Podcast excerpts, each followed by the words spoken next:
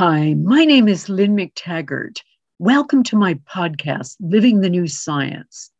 In these podcasts, I'm covering some extraordinary discoveries by frontier scientists and other new thought leaders, and why this changes everything we think about how our world works and also how we should live our lives.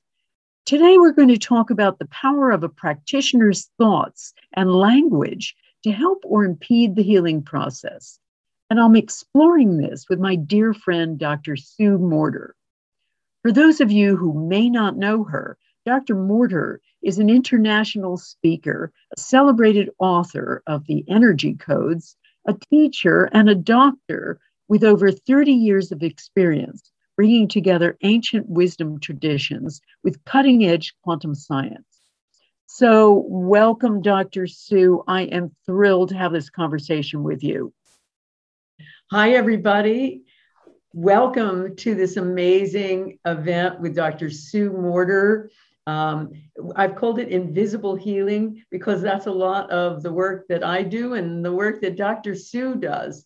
And if you don't know her, you really need to. She is the remarkable healer who is has created a whole system that she calls energy codes. And she's written a book by the same name. And she is a worldwide speaker. She's, you know, she's wanted in every country, basically. my good friend. So welcome, Sue. Oh, my pleasure. My pleasure to be here. So that's not wanted like from the FBI or anything. It's just, we're just, we're just having a great wanted, time. wanted that we really want to, to listen to you because I've listened to you sometimes and you are mesmerizing. So, uh, so I want to just start. I'm really fascinated and have become more and more fascinated by how thoughts and words are really central to healing. So, and I've seen you in action, Sue, and that is a, a part of some of the things that you do with energy. But let's just talk, let's get basic for a bit. What do yeah. you mean by when you say energy codes, and what do you mean by energy when you're doing healing?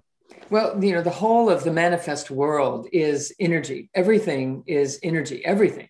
So the chair that someone might be sitting in right now is also energy. The body that they are using as a vehicle to navigate this third dimension is energy. All physical matter is just compressed energy.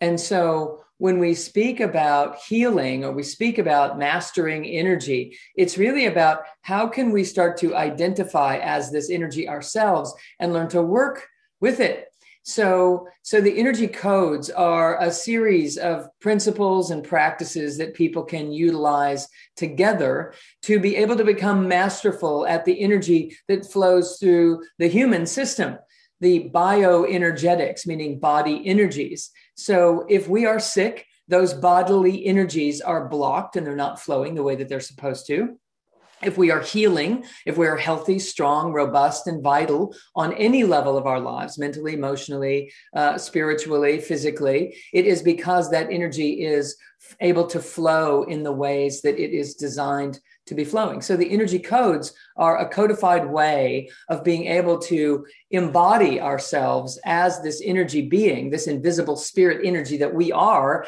into this physical realm, this physical end of the spectrum. So just lastly, let me just say this. If you took all of the energy that exists and started compressing it, eventually you would get to physical form. So our thoughts and our emotions are just before that energy becomes so compressed to be physical tissue. And so the more we awaken to our ability as healers, what we're doing is kind of waking up to more of the spectrum that we are, rather than just thinking we are this physical being that's trapped inside of these five senses and, and that's it. So I'm so excited about diving into this conversation because it is near and dear to my heart as well, Lynne. This is where we need to go as a humanity if we're going to become more masterful at being healthy and robust and vital and fulfilled in our lives and being able to help others as well. That is such a great summing up, Sue. And that is so close to my heart too, because this is the problem. We are trapped in a, in a really old paradigm. And that paradigm really limits us because it basically says we're a, a blob of uh, electricity and chemical signaling.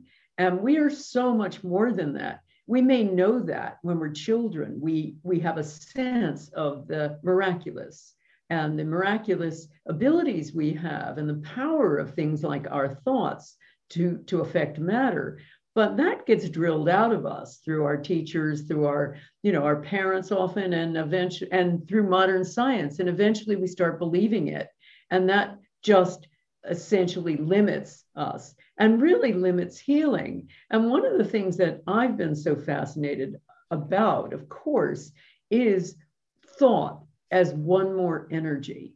And thought we know this from a lot of the science of you know the new science of it's not so new it's like 40 50 years ago and the quantum science was 100 years old but understanding as you say sue that everything is energy including our thoughts. We now know that uh, thoughts are essentially things that affect other things and they can be measured.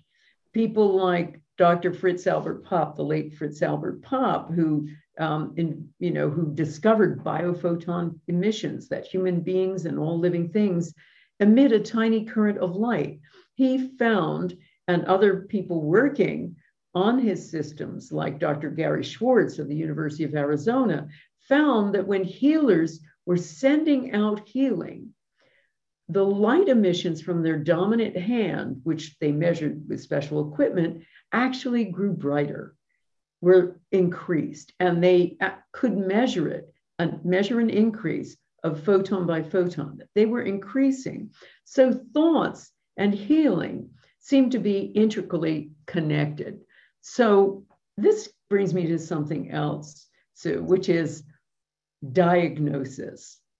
You know i worry about the whole idea of diagnosis as a hexing of a lot of people because uh, there is a fascinating story of, um, of a British guy who was going to a hospital in London and doing really well. And he actually had a low level form of leukemia, you know, but he was doing really well. Was, doctor was giving him some medicine, medicine, but he didn't even know what he had.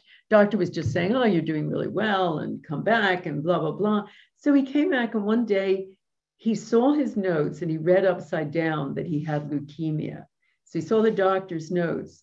And that guy, I kid you not, this was recorded as a case, was dead in a week. He was dead because of his diagnosis.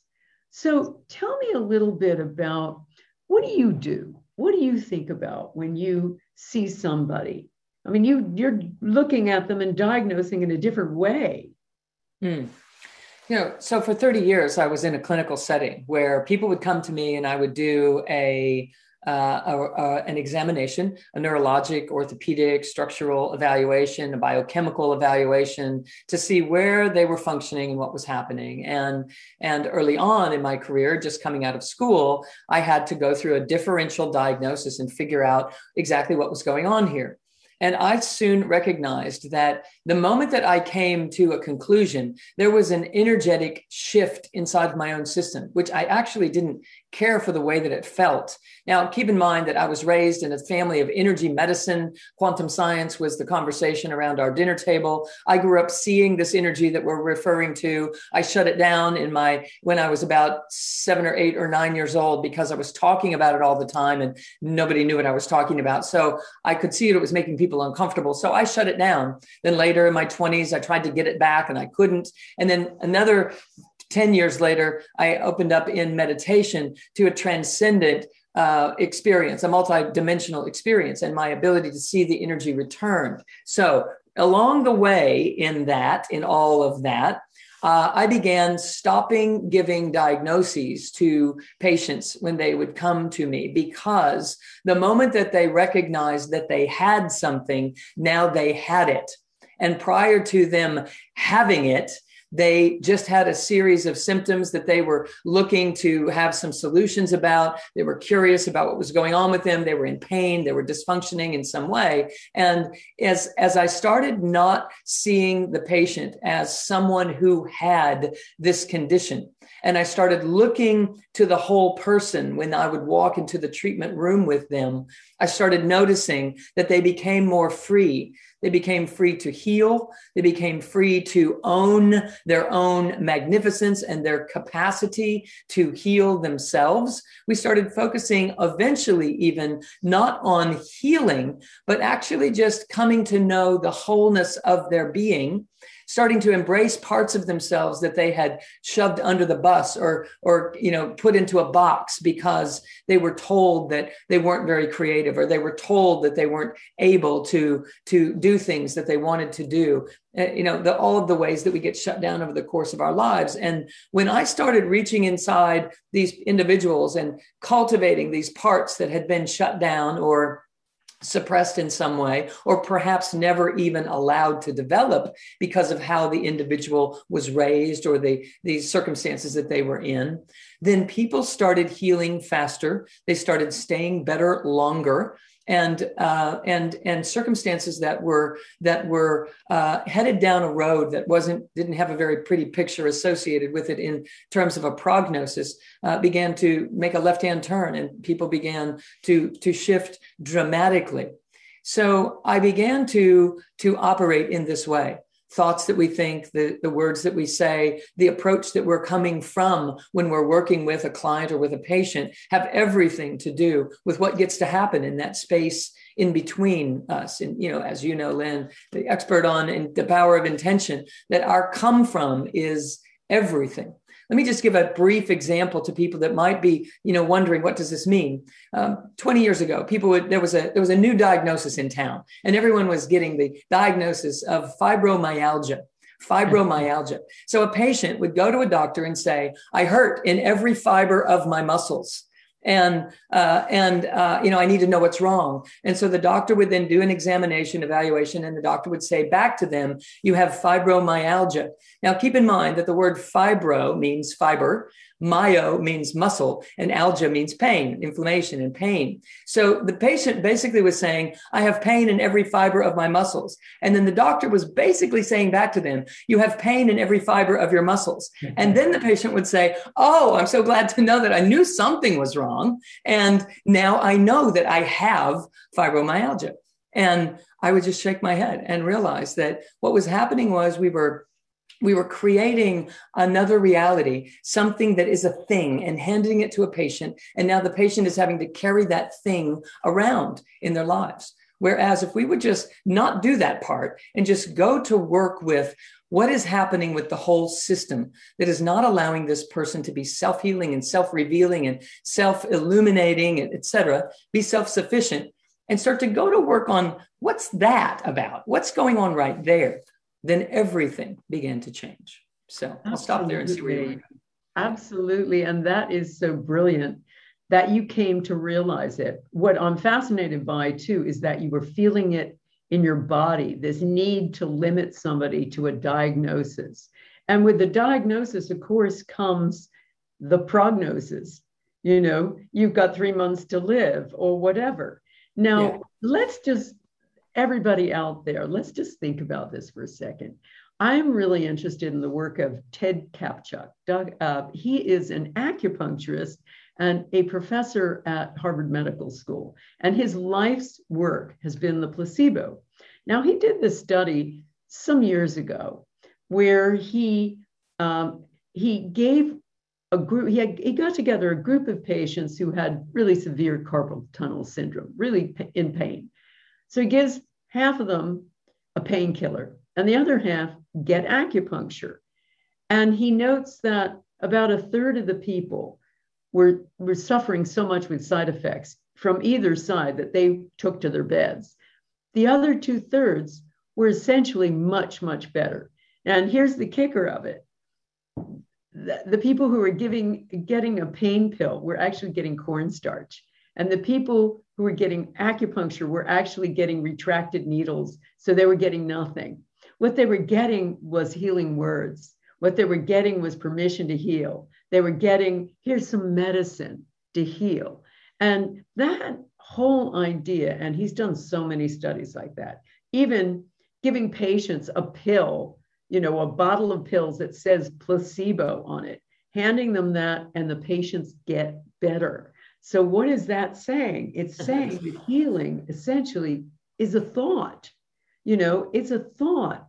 And it, maybe it's a thought coming from the healer and the healee, and some sort of incredible thought interaction that is the real healer in the situation. And so, what I loved about what you said, Sue, was this um, this refusal to characterize how that illness is going to go by giving it a label. Yeah. You know, I mean, I think that's a really powerful thing. I certainly saw it in our family's life with uh, with my uh, my mother-in-law who had end-stage breast cancer, and she was too late to get any kind of conventional treatment when she finally admitted this and went to her general practitioner, who gave her three months to live. And we brought her to an integrative practitioner, really a holistic practitioner we knew about. And when he examined her, I was in the room. I mean, her breast was essentially raw meat. And he, the, the GP had recoiled from it. But this guy, Dr. Patrick Kingsley, his name was, um, just looked at it and he said, Oh, we can handle that. Oh, we can handle that. And I thought that was it. That was the medicine. That, that was hope the was the medicine. Mm-hmm. So, so tell me a little bit more. This constriction that you felt. Why did you feel so constricted by by the word diagnosis? Mm-hmm.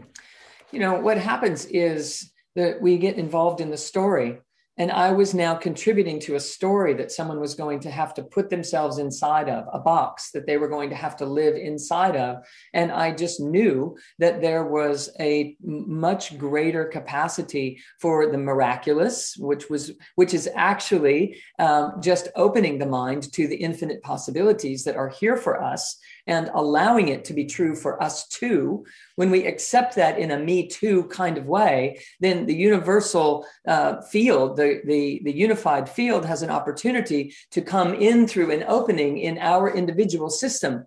And if our individual system is open to that, then we get to, to, to benefit from things that we never would have thought of when our hearts are involved in an intention, the capacity for that intention is quantumly enhanced. And so if I was giving them a diagnosis, their hearts were shrinking. They were sh- they were shoving down their their ability. The bright light that they came into this life as was being dimmed. It was being uh, you know caged up and put in a box. And I could see this energetically because of what was happening in my own evolution and my own awakening that was occurring as I, my sight of this energy was able to return and, and I was having these multidimensional experiences. I could see in an instant that this was not this was not flourishing. It was not life uh, in affirming. It was it was a quickening that was happening of sorts but there wasn't an opening amidst the quickening. And and and here's what i mean by that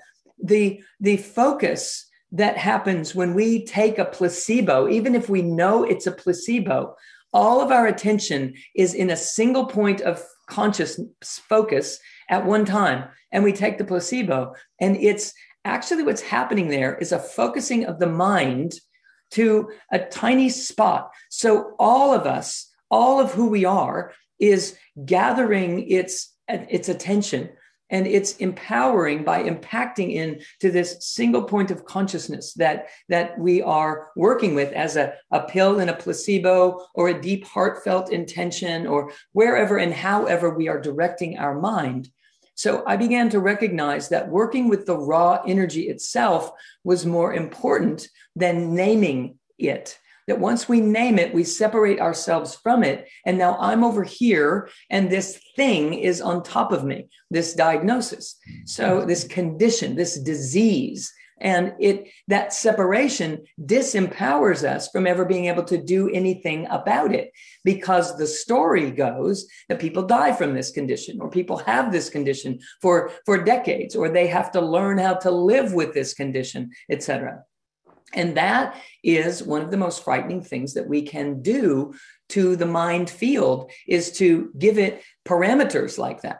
when when uh, when it has an ability to do something more uh, fan- fantastic for us. So so we have to quicken and focus, but we can't close off. We have to remain open while we're gathering our attention.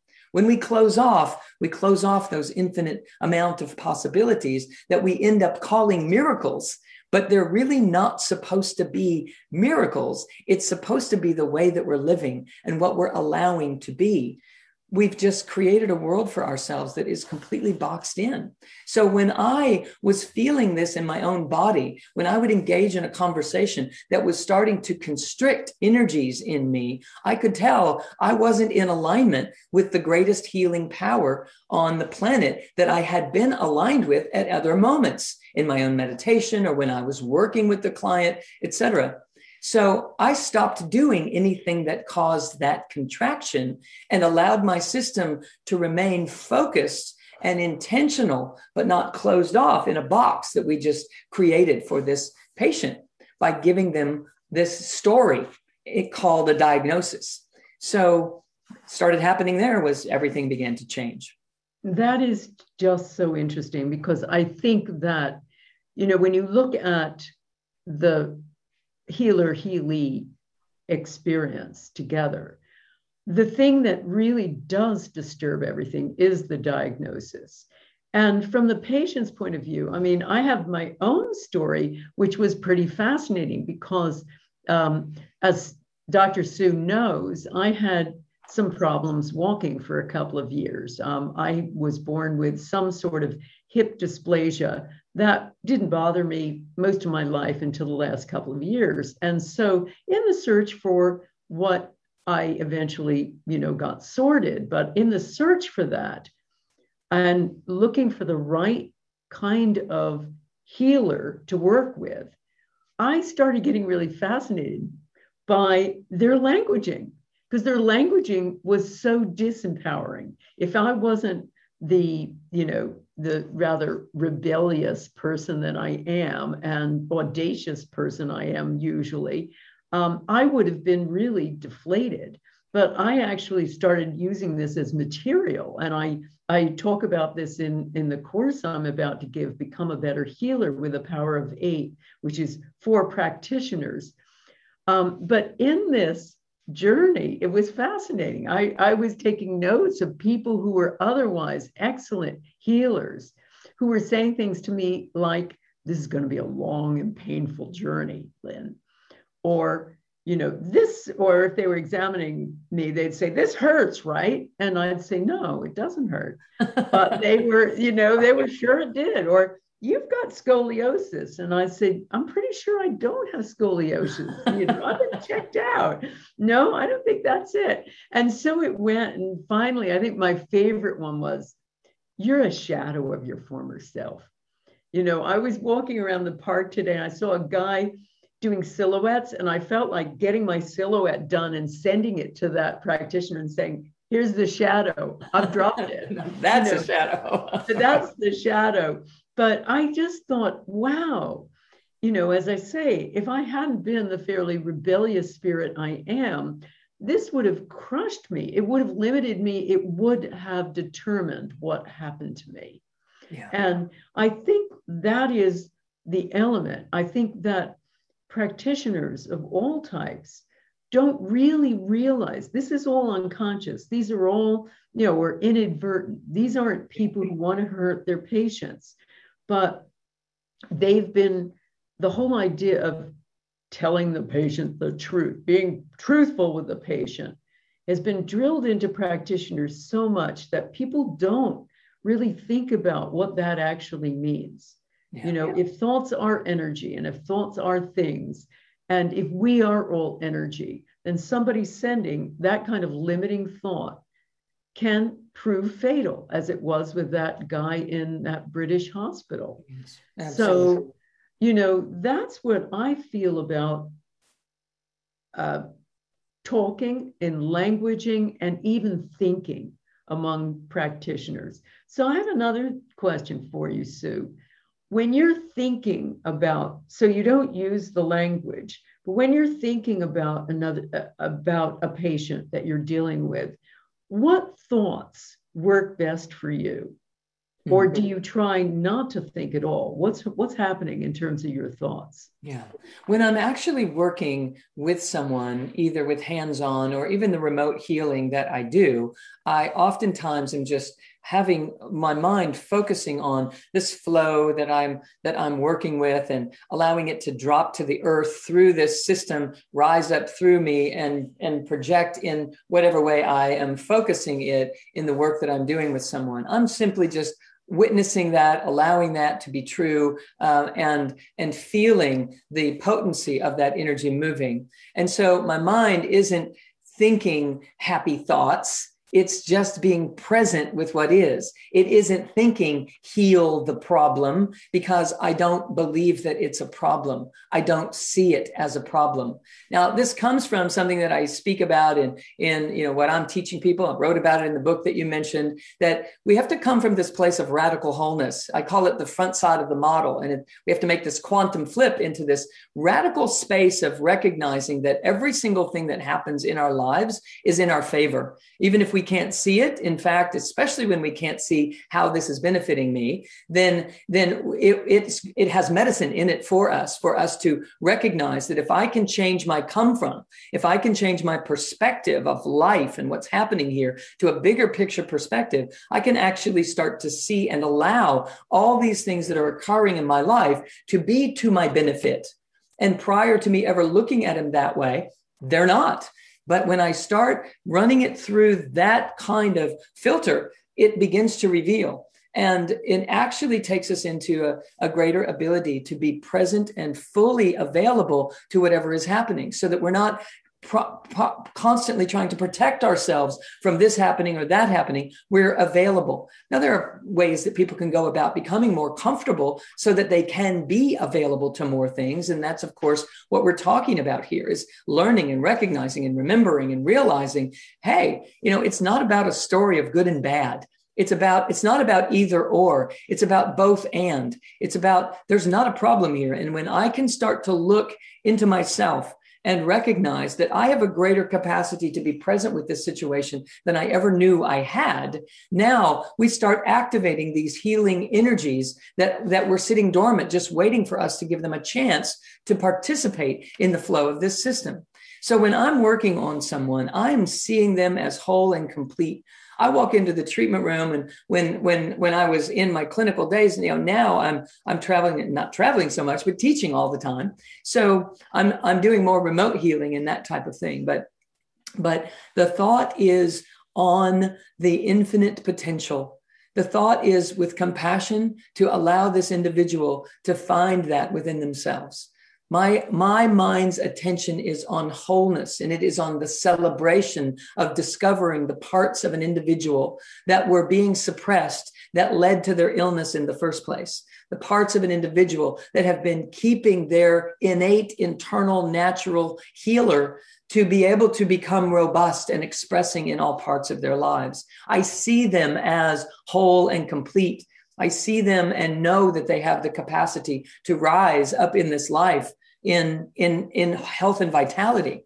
And if they're not there's a reason. And that reason is simply because of something they're not aware of something they've misinterpreted in their lives something they have drawn a conclusion of and are caught up in a story of their own so if I can stay out of the world of story and just work with the raw energy that is flowing through this system and enhance it with love and celebration, then what happens is that healing energy inside of the individual does the same we all know about resonance and coherence and that that if we're dialed into a certain frequency we tap that frequency for other people. And when we're dialed into the most infinite potential but we're embodying that for ourselves then those that we are working with or intending for have a greater and greater capacity to tap that same um, universal healer within themselves and they heal themselves. So that's the thing. That is the interesting part of it. They heal themselves. Now, one of the other things that I've been focusing on with the work that I do also is the thinking and the words of the patients. because it's not just the healer. This is a little dance that's going on. And in so many instances, in certainly the people that I've worked with over the years with Power of Eight groups and individually with the Power of Intention, they come, as you say, with a story. They come with a preconceived notion of whether or not they can heal. Or even if they're not aware of it, their thoughts are usually limiting, negative. You know, I mean, if I were to ask you out there to just write down what you're thinking next week, I can guarantee you that 75% of it, in most instances, if not more, is going to be negative self talk. It's mm-hmm. going to be, that's going to be the internal narrative, the narrative of your life that is crushing you from exhibiting all that you are, essentially. And then that is the thing that gets into the way, also, oftentimes with a practitioner with healing and it's often you know most of the time isn't really addressed you know? In fact is contributed to as we said with the kind of offhand comments etc because any offhand comment of a practitioner is going to be magnified you know a hundred times in that ill patient because he's already feeling ill she's already feeling ill and that is just confirming to her that it's going to be hard if not impossible to get well again so really part of the, the I think the skill of, of being a practitioner is also healing the thoughts of the patient too. Mm. And mm.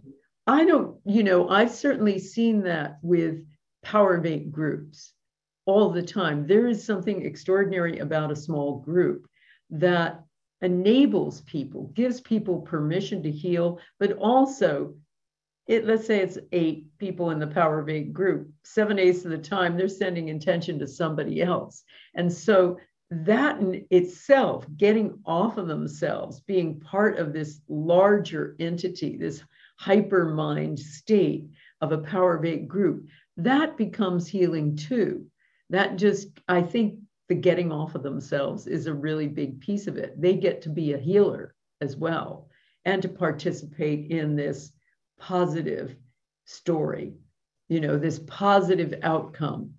And as a result, I mean, I've seen thousands of cases of power of eight groups producing miracles, you know, with with people with you know all kinds of conditions including you know stage 4 cancer we're working with two people with stage 4 cancer now and you know it's turning around and i believe they have other things they're doing but I think the Power of Eight group is changing their thinking process. I'm watching one of the people in this Power of Eight group of mine, and I see that in she came in with an expectation of pain, that she was going to be, her treatment was going to be painful, her surgery was going to be painful, it was going to be tough. It was going to be a hard, hard road to go through. And what we worked on really was that she was going to go through it with ease, and she has. And she's astonished. She's astonished. So, in that case, changing the thinking changed the path, the healing path.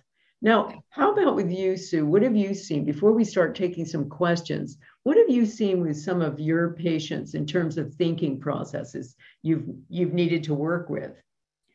You know one of the things that i'm teaching people is to take their attention their mind's attention to their body whenever they're in a situation that has a charge for them, something upsets them, maybe the moment they received a diagnosis, maybe it was earlier than that in their life, which is what created the need for the diagnosis, created the symptoms, and caused them to go to the doctor and find out what's going on. When they think back about something that's happened in their life or some disposition that they grew up with or whatever the case may be, that rather than staying just in their head, but if they direct their mind's attention to the body, they will feel a knot in their throat, a tightness in their chest or a lump in their stomach, etc. And it's trying to tell them something. It's telling them that the system isn't able to be working the way that it is intended. And so I direct their attention into their body. Where do you feel it in your body when you think about um, you know that situation from your past?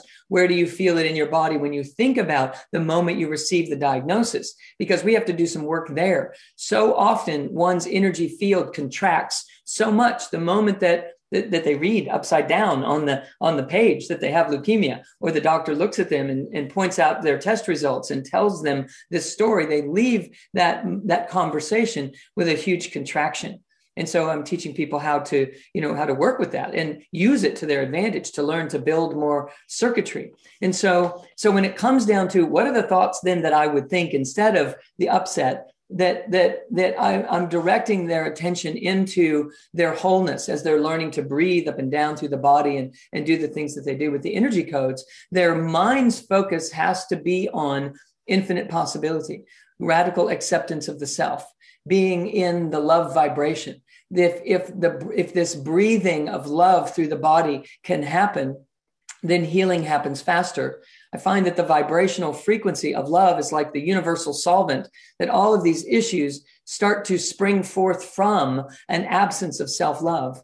So when the mind is focused on loving thoughts, thoughts are com- of compassion, thoughts of, of tenderness, thoughts of intimacy, thoughts of deep care, coming home to the self in this sort of a way, all have a tremendous empowered ability to enhance the healing presence within you know, if we take this unified field and start compressing it all the way to physical form, if we decompress it all the way back out to the unified field, when we start the compressing, it starts a vibration. A vibration starts the moment we start compressing energy. That very first vibration generates a frequency. That first compression generates a vibrational frequency that we call love.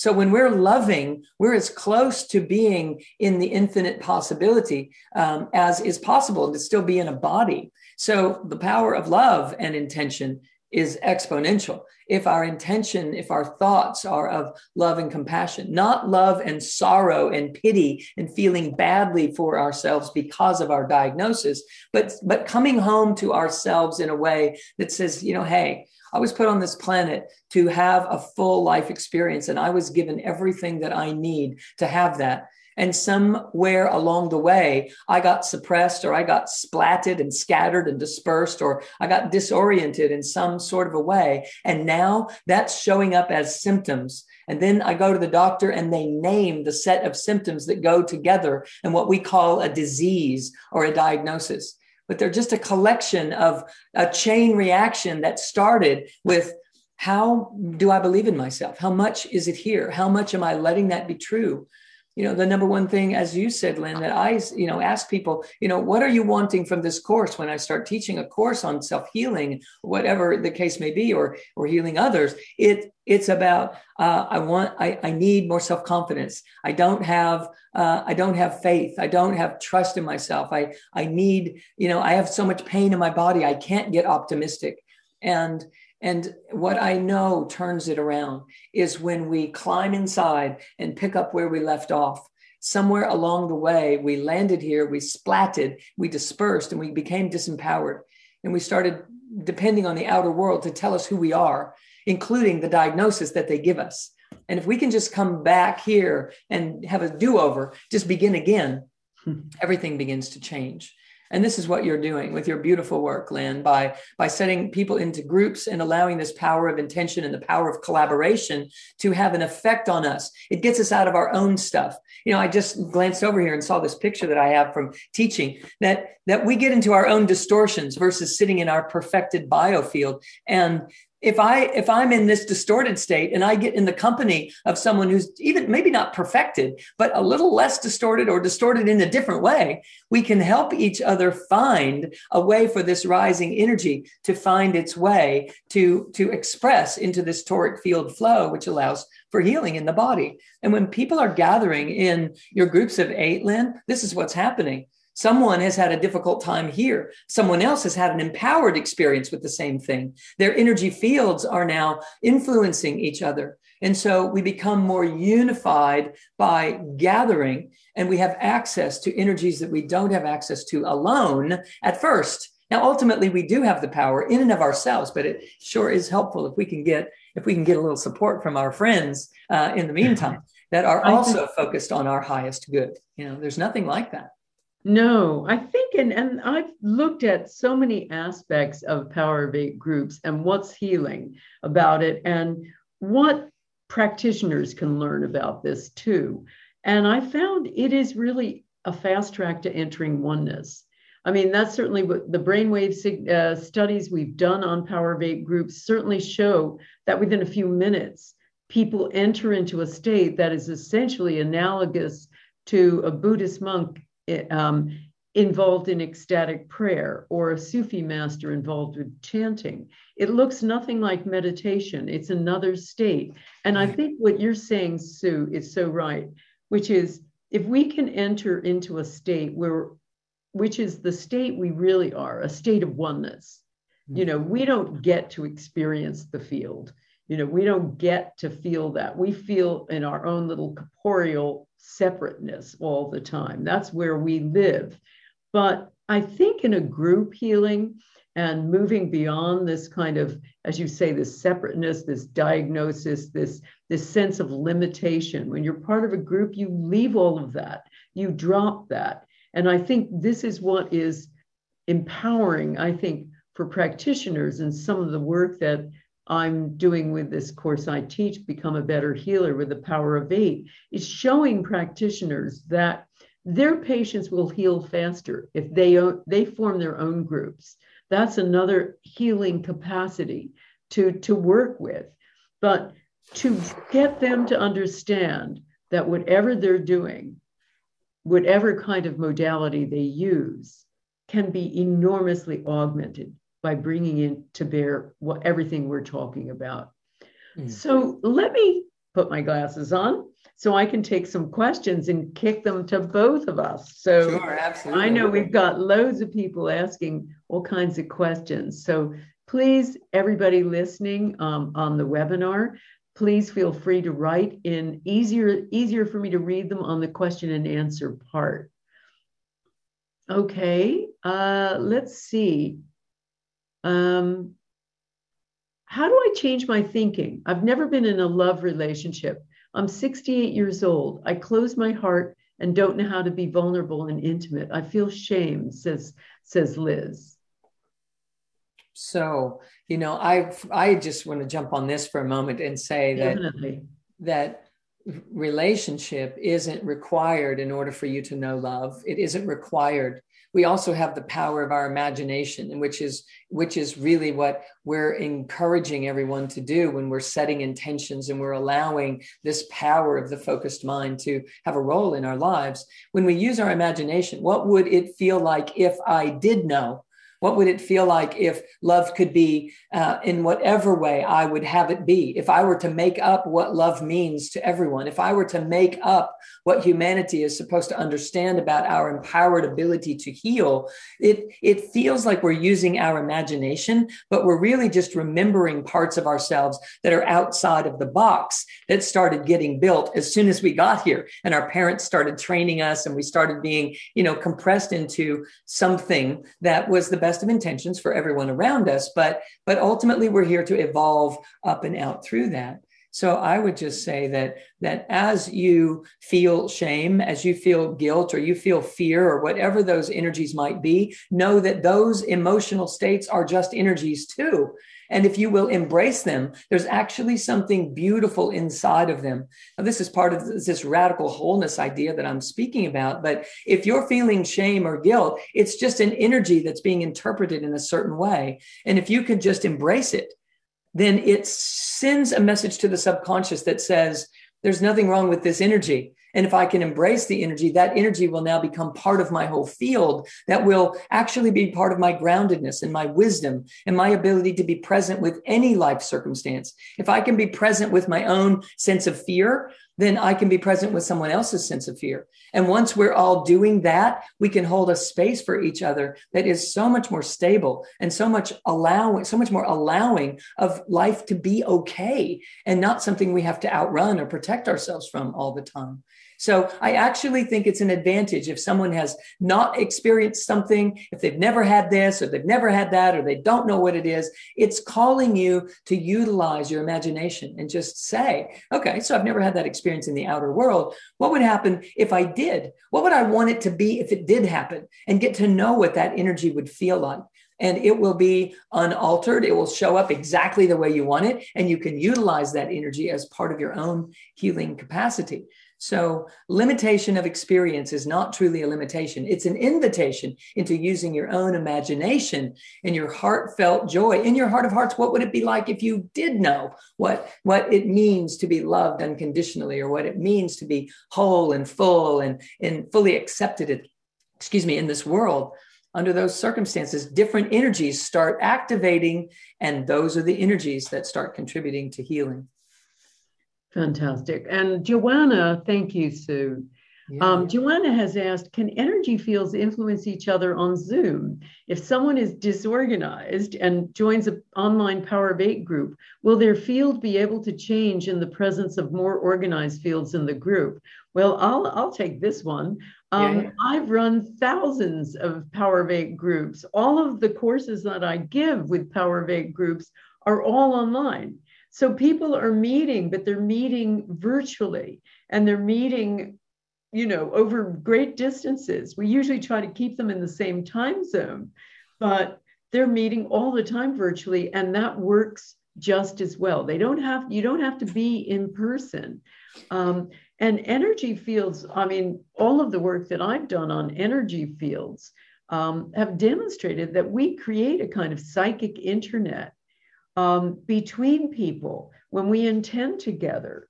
Um, I've seen that with my intention experiments. We've done some experiments. I, I, love the one I did from Sydney, Australia, where I had an audience there and we were intending to, to make seeds grow faster in a set of seeds in Tucson, Arizona. And we had controls and all of that. And it worked and it worked when we did this five other times but the most interesting part of it was you know we were 8000 miles away. So we were creating that kind of change in those seeds 8000 miles away. Undoubtedly if somebody is feeling you know in some way disorganized you know not as coherent as someone else I mean, plenty of evidence have shown the more coherent person can regularize the other. And when it's a whole group, it's that whole loving energy too, that, that altruistic energy that where people, a group of strangers, imagine it, are sending intention, loving intention to you. And that is healing on every, every level. For mm-hmm. our person who talked before about not ever feeling love, well, try a Power of Eight group so here's something else. This is from Paula. She said, I was a dietitian before, and my liver transplant candidate was told she was too underweight for a new liver. I read in a paper the liver can grow back if we increase her food and avoid alcohol. She went from 35 kilos to 70, 57 kilos before her transplant when she was sent home to die by the surgical and medical team. She listened and believed, and she and I proved the team wrong. It was, of course, her belief, but totally possible, based on beliefs. Now, here's a question for you, Sue. From your point of view, it says from both our points of view, what happens spiritually with Alzheimer patients? So, one of the things that's happening is uh, there's there, it's a very big question from a spiritual perspective. We're moving in and out of our own uh, single point of uh, focus. We're not we're becoming less local with our mind field, and we're we're we're visiting other realm aspects of who we are, and we're we're kind of in between the worlds in some ways. And so when this is happening from a spiritual holistic standpoint it, if we if we look at this and this is a conversation that i typically would have in a little bit deeper setting where we could set a context for this um, but we're we're at the soulful level preparing ourselves to to move from dimension to dimension to dimension and so, from the third dimensional perspective, Alzheimer's is a problem. But from inside the Alzheimer's patient, if we were not giving them the cues that this reality or these altered realities that they are experiencing were wrong or not accurate or untrue, then they would actually have a more pleasant experience inside of this condition that they are living in, these circumstances that they are living in. So, So, in other words, if if someone just to really simplify this if if a little child is running down the street and falls and hit you know falls and you know bumps their knees and their chin and everything and they stand up you'll notice sometimes they look look around to see am i okay? Or was this a bad thing or is this okay? And when the people come flooding to them saying oh no no no i'm so sorry. This is so bad. Here come here come here. Then it creates a story for them. It creates a reality. And now they're in a problem prior to that it might not have been nearly as intense had people said oh this is okay. It happens all the time. Let's brush you off and let's keep going. And what happens under that vibrational shift of the environment around them has an impact on how they are interpreting the circumstances. Likewise, I've worked with lots of Alzheimer's patients who became so much more fluid and highly functioning inside of their homes with their families and in their lives when I would work with the family, which is literally a power of eight type of set setup Work with the family to hold the space for this to not be a problem. Become curious about what they're experiencing. Ask them to share inside of their, their, their interpretation of what's happening in their reality and watch them find a sense of peace and fluidity that allows them to stay present instead of everyone who's surrounding them all the time to constantly be concerned and worried and putting them into some kind of box that clearly they're not supposed to be in it's not supposed to be that way for them, or it would be. So it's it's again part of this radical idea that we have to kind of walk ourselves in to be able to to wrap our minds around that. But but by engaging in in these types of programs that lynne and i are talking about and and this program that lynne is is is offering us up here very soon is a perfect way for us to learn how to hold such a space as if whatever is happening is okay and to see it in its wholeness and to see it in its flourishing capacity to be pink healthy tissue tissue or highly functioning brain synapses or a combination of a loving presence present with presence with with creative capacity being enhanced or whatever the person's circumstances are reflecting that it is time for us to be enhancing in in ways that that allow these symptoms to melt away the symptoms are just showing us how we've been managing the energy. They've been they are a reflection back to us about how we're doing at accepting our wholeness. And so when you engage in a power of eight, you, the wholeness is is more readily presented because your single mind is outnumbered. There's seven more people holding a space that that can come at it from another perspective and hold this this pulsation together. It is a very real thing the universe is pulsating and we're either participating in that universal pulse or we've separated ourselves off and are operating on a different frequency, a different bandwidth. And so when we engage in this larger way, all kinds of conditions, along with Alzheimer's, have an ability to be soothed, and to be satiated and to be saturated in greater possibility. And then that that same toric field flow that we were just mentioning it gets to stabilize instead of being influenced by our own subconscious fears and and history our own story that we've been trapping ourselves inside of. So hopefully that's helpful. Absolutely. Thank you sue um, now, Maureen says, and Mari, uh, Marino have two questions that I could answer together. They said, What do you suggest saying to people as they start to improve and then start the transition period of change, which can often feel uncomfortable? I'd love some tips on the language to use to explain this positively. And Marino is saying what to do if the intention isn't working, i.e., condition not improving. So so with Maureen, what you're talking about is an expectation that people are going to, they start to improve, then they're going to go through this transition period of change, which is going to feel uncomfortable. It doesn't have to be uncomfortable. This is the thing. I think it is, if you go back to the whole idea of pain and where it originates, you know, pain is a whole process, it's a thought essentially. And what they found with new research is that when someone takes a placebo, it affects the entire thought, emotional uh, bandwidth of pain, but also the uh, effect in the body. So the experience of pain, ow, this hurts. Well, that if that's a thought, that thought can be changed. And I'll give you an example with myself. Um, I went through what is supposed to be one of the 10 top um, painful operations on both hips. And when I went in, I sort of made up my mind that I was going to enjoy this.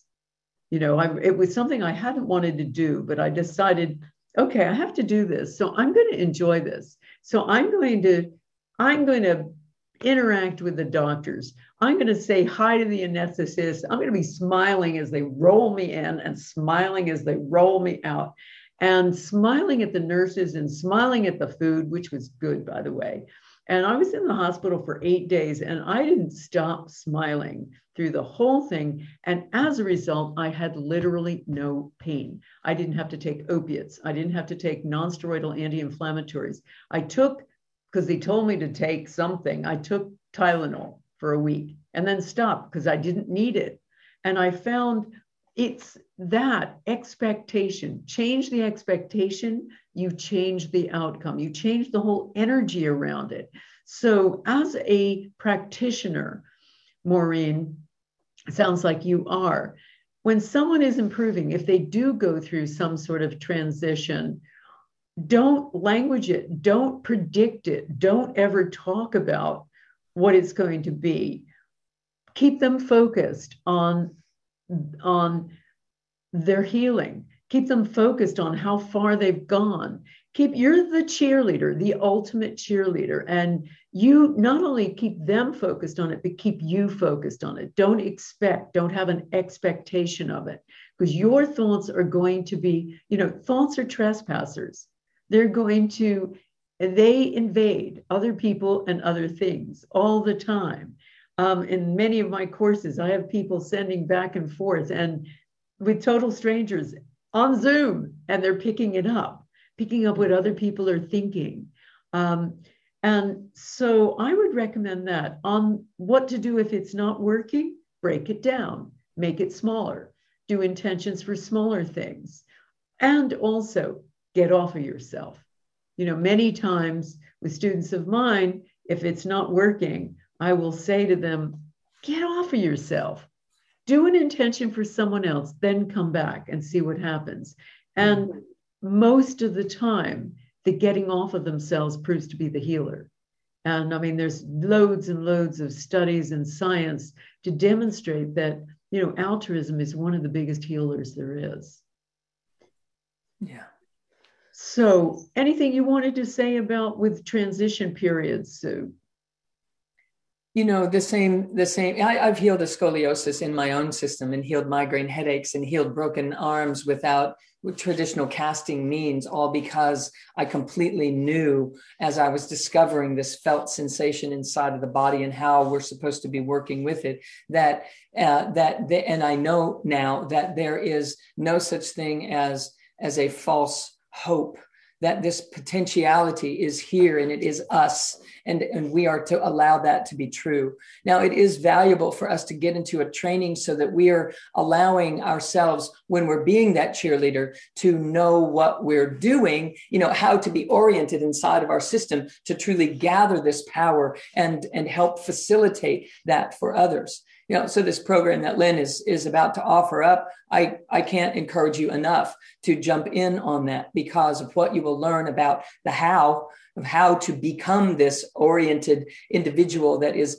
able to move this energy in this sort of a way and when someone's intention is not working, perhaps they're setting too small of an intention. Perhaps their intention is too focused on healing the problem when in actuality, one of the things we're trying to share with you here today is that there's actually not a problem. And it's our belief in the problem that is causing the symptoms, that is causing the diagnosis, that is causing us to try to learn to heal this thing.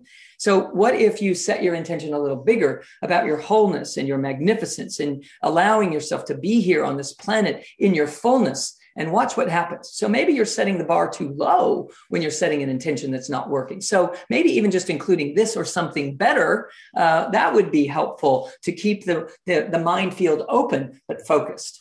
Uh, then, as it relates to people in their transition uh, time, I would say that it is the most glorious way for you to be in in the presence of someone who has has been battling something for so long that their system is not able to to land itself back here, but to be the steward of them uh, leaving in in a most uh, profound and integrated way the power of intention even there makes a, tra- a literal transition from this from this physical life into our non-physical expression of ourselves. For that to happen with grace and ease happens as we begin to see that we are eternal beings. We are made of energy and energy cannot be created or destroyed. And so we have never not been and one of the, one of the experiences that I had in my in my uh, exalted states of openings that started occurring 20 years ago was the recognition, the recognition that I had always been here and I was always going to be here. And that I was just focusing my attention into the physical realm and having this experience, but that I would receive my attention back into this exalted state again and again and again. And so, so when we're in the space of someone moving through a healing process where they're gathering all the parts of themselves back together again and starting to flow as an integrated individual, they're they're going to go through who knows what. But if you're holding this space and this alignment for knowing that it is all okay and that we are coming in here and having a joyful experience of the divine here on earth, and then when that experience has has drawn a completion, we recede out, collect ourselves, and come back in or go somewhere else for another experience. And when we can kind of sit in that place and hold that space for others, healing happens because a sense of okayness, a sense of relief enters into the field. And that sense of relief is the remembrance of the bigness of our beings. And and Lynne and I are both so very interested in humanity, rediscovering that. We are being called to this at this time more than ever before in our lifetime. We're being called to realize a greater version of ourselves than we were allowing ourselves to be. So we call that healing and being a healer, but it's actually just remembering you know but in courses like what lynne is about to offer us is you know it's remembering with clarity. It's remembering with a with an organized systematic way of allowing infinite possibility to run through your life and into the lives of those that you are here to to serve. So I'm thrilled that you're teaching the course, Lynne, and I'm thrilled to be uh, to be able to support uh, this this type of conversation for all of humanity. Thank you so much, Sue. I'm going to take one last question and then sadly we have to ra- wrap this up. But somebody has said she has a friend who has stage four metastatic breast cancer. She's getting worse from day to day, a lot of pain, she can't breathe. I'm thinking about a power of eight group. Does it make sense in turning her case to the Facebook group? I have a Facebook group called become uh, it calls it's called uh, connecting and healing through the power of eight. I set it up in the beginning of the COVID crisis so people mm. could connect and heal during all of that. Um, and she also asked about my intention for Sunday sessions. And also, someone else, Luke, asked about those who are diagnosed with a cancer or life changing disease. As Sue has said through here, and I heartily agree, um, there are no labels here. Um, it is not necessarily life changing, what or even life ending. I don't like ever like that term. What I usually say about cancer is it's a bit of an inconvenience. And um, if you can get your mind around the idea that any of this can heal, as I say, my Power of Eight group has healed two people with stage four metastatic breast, uh, cancer um, we've healed in our Power of Eight groups many hundreds of people with metastatic cancer, thousands perhaps. So, um, cancer, you know, with all of these things, one of the things I tell people to do is to do an intention around finding the practitioner as well that you want to work with. So, that's an, another big one. And this practitioner needs to be that cheerleader we were talking about and needs to understand a much broader and holistic view of the body, including energy. Um, but also, I would really recommend Power of Eight groups in both cases for Claudia and Luke. Um, they, that will give that patient hope. And hope, as Dr. Sue has said, is essentially the best medicine. Hope is the medicine. Um, if you have nothing else, you need hope. And hope will turn it around. It certainly has turned around many people I've seen, including my own mother in law. So we have to go now but it's it's taken you know we we this hour has zipped by it always goes too fast with you always goes too fast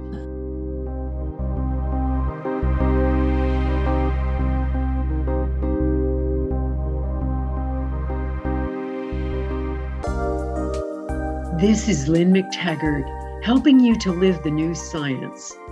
Keep listening, and I'll continue to give you information and tips each time about how to incorporate this new information into your life.